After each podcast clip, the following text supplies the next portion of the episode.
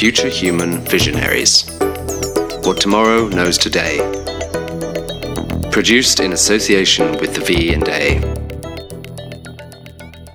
Welcome to Visionaries, a podcast dedicated to futurological thinkers. We seek out people who are reimagining innovation in their field and ask them to apply their intelligence to emerging trends. Keep listening to hear the evolving story of their ideas. Claire Jamieson is a member of the Royal Institute of British Architects think tank Building Futures.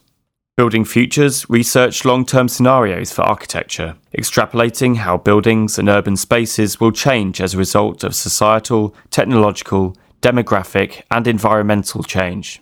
She describes their work and reflects upon how the role of the architect is evolving rapidly.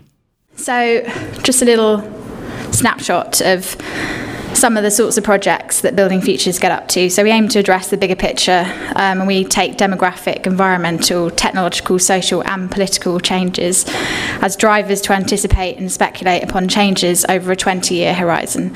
And our projects have in the past looked um, at kind of particular building types like libraries and schools um, to environmental issues like flooding, as well as issues relating to policy change, such as planning.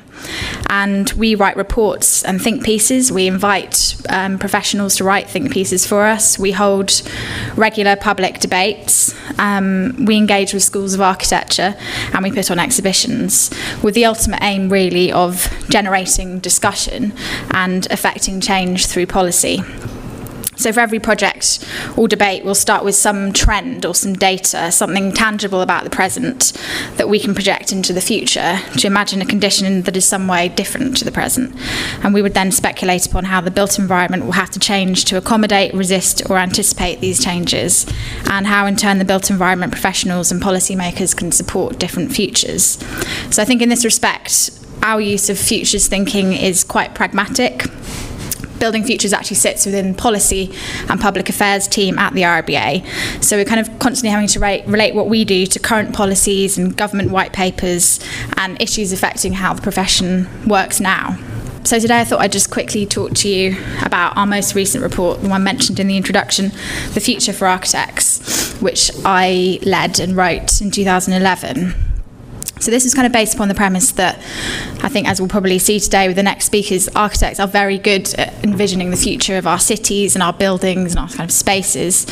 Um, there's a rich history of this kind of thinking by architects, but architects have never been very good at thinking critically about the way they work and their position within a kind of broader built environment professions. So architects are typically swept along by changes, sidelined, pushed out, and over the years many of the services that architects traditionally provided have been taken on by other professions. So architects are no longer project managers, cost consultants, engineers, those have all been kind of taken on by other professions. And with rapidly changing procurement and building technologies, accompanied by the changing economic landscapes, architects are often very badly prepared for the future. I think architects in many ways work in a, a bit of a bubble, and the way they worked hasn't changed for a long time. So, for this piece of research, we spoke to a whole range of different types of architects, um, those in smaller practices, more commercial, global practices, as well as clients, so those on the demand side of the table and students, so the professionals of the future. And we use what they said as our evidence base, combined with statistics about um, sort of changes in the way the profession is working and the context within which architects practice, um, to project speculations and really to kind of postulate questions for the future. So the report aimed to ask three key questions. Who will design our built environment in 2025? What roles might those trained in architecture have in 2025? And how might practice change as a result? So I'm just going to briefly expand on each of these. Um, so, who will design our built environment in 2025? Here we speculated upon parts of the industry that might have the greatest opportunities for growth and maybe this is obvious, but the kind of big global interdisciplinary consultancies who are really well positioned to kind of consistently complete large projects or projects at different scales at a very low cost with an integrated service. And we found that clients found these were the most desirable sorts of practice. Um, we also saw that architects are often failing to keep up to date with technological changes in IT, and as a result, uh, subcontractors and specialist suppliers were taking on more and more of the design process.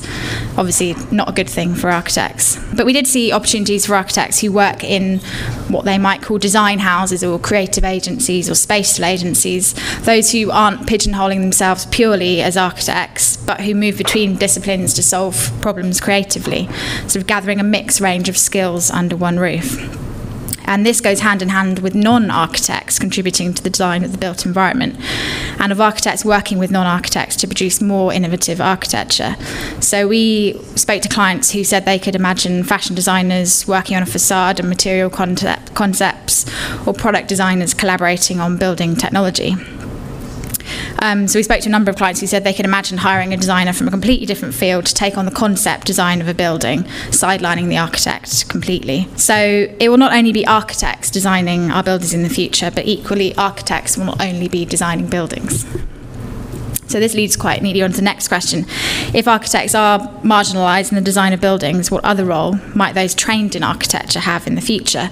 I think the assumption here is that just because you've trained in architecture doesn't mean that you'll be an architect. Um, and as the supply of architects vastly outstrips the number of jobs, architects need to kind of think outside the box. So we've already found a um, number of architects offering kind of increasingly broad services. There are architects working in art, installation design, community consultation, set design, in think tanks, urban design, brand design, research, all bringing creative solutions to clients' problems rather than just architecture. So we think we'll see more practices moving away from the narrow conception of architecture to become spatial agencies or design houses that offer a bigger range of services. In fact, lots of the architects we spoke to felt really restricted by the term architect, feeling that it just didn't convey what it is that they do. And I think it will be interesting to see how professional institutes such as the RIBA might recognise or support people who are not architects in the more kind of formal sense. We found particularly the younger architects expressed a kind of really strong desire not to be architects in a narrow sense, but to hold multiple roles. Another change we thought we might see is architects shifting to the other side of the table, so architects being on the demand side of the profession. And we speculated that we're likely to see those trained in architecture as clients, driving contracting firms or taking roles in public sector procurement. And if you look back to the 1970s, 50% of architects were employed by, by local authorities as public sector architects a role that almost no architects hold these days. And our view is that a similarly radical change could occur, placing architects in other parts of the construction industry. And finally, how might tra- practice change as a result of all these um, possibilities? So we imagine a future where architects work less in rigid insular practices, but instead perhaps form looser ne- networks of professionals only coming together for specific projects, so assembling a team that fits the particular project. Um, this will enable them to be much more light on their feet and enable smaller setups to take on larger projects where they're currently unable to. So imagine a world of practice where the architect does not only focus on being in control of the entire design process, but is open to looser, more temporary collaborative processes. We also speculated on the potential for architectural practice to grow offshoot companies or sub brands in a similar way to Building Futures is, um, to formalise the diverse services they offer. So we found a lot of um, architects found they couldn't get clients to pay for services such as kind of installation or brief development. Um, so we, we imagine an architecture practice with perhaps two or three offshoot companies where the same people offer different services to different clients under a different brand name and other areas of thought included the potential integration of education with practice, providing a reciprocal testbed for more research based ideas and concepts, as well as a pool of talent tailored to the needs of the business. And finally, we speculated on the growing importance of distinctive, distinctive cultures of practice and identities in what is really becoming an increasingly homogenized industry. So we think in the future, practices will have to have a clearly defined UPS or a unique ethos that somehow sets them apart.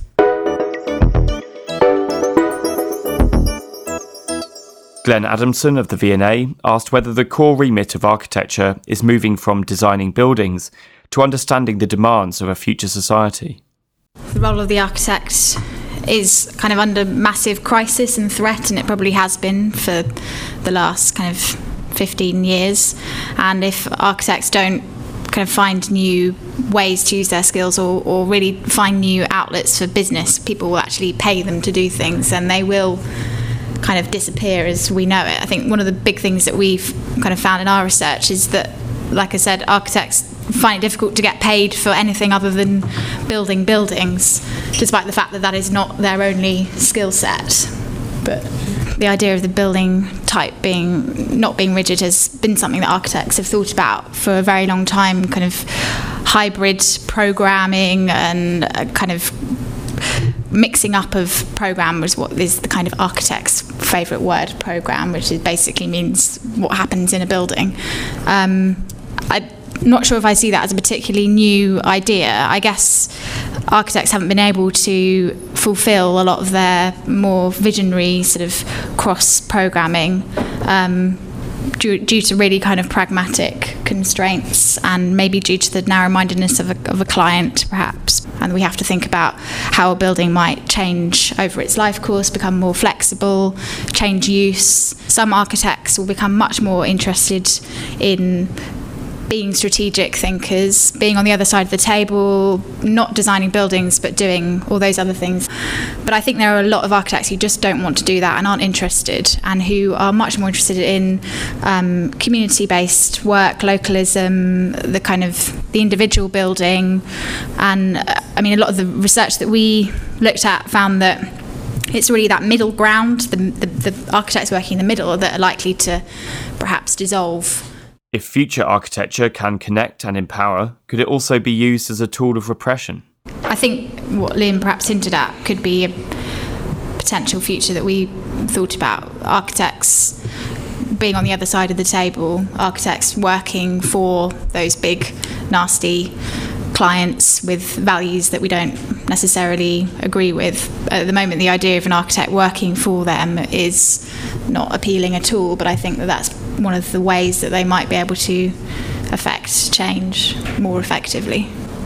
I agree that the kind of blankness of rendering and the big style um, utopian is not particularly useful. And some of my own research, my PhD, is actually looking at um, 1980s um, architect, kind of radical architects and the sorts of visions that they had, and in particular looking at NATO, whose sort of motive force was narrative in architecture. But I think what's interesting is that the visions that they produced were very much rooted in London. They were kind of experts in London. They were they were interested in everything about the city and the people who were in it and the way that um, architecture kind of affected the sorts of things that people did and the politics of that era and their their visions were a layer that they added on top of that. It was nothing to do with tabula rasa or kind of starting from scratch. It was very much a kind of deep analysis of a place.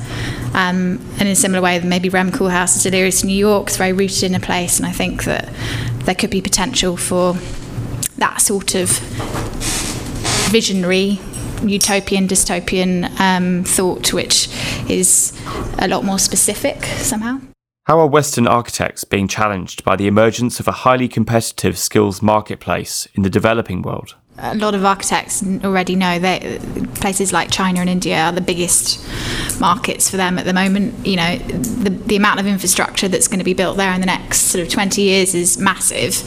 And I think a lot of British architects are trying to, you know, they're seeing that as a place where they might be able to get work. But also on the flip side, we noticed a lot of practices who are being threatened by practices in places like India and China where they have massive workforces which are providing really high quality services at much cheaper prices and they're much more up to date with technology and that that's a real kind of threat to UK or developed developed world practices I think.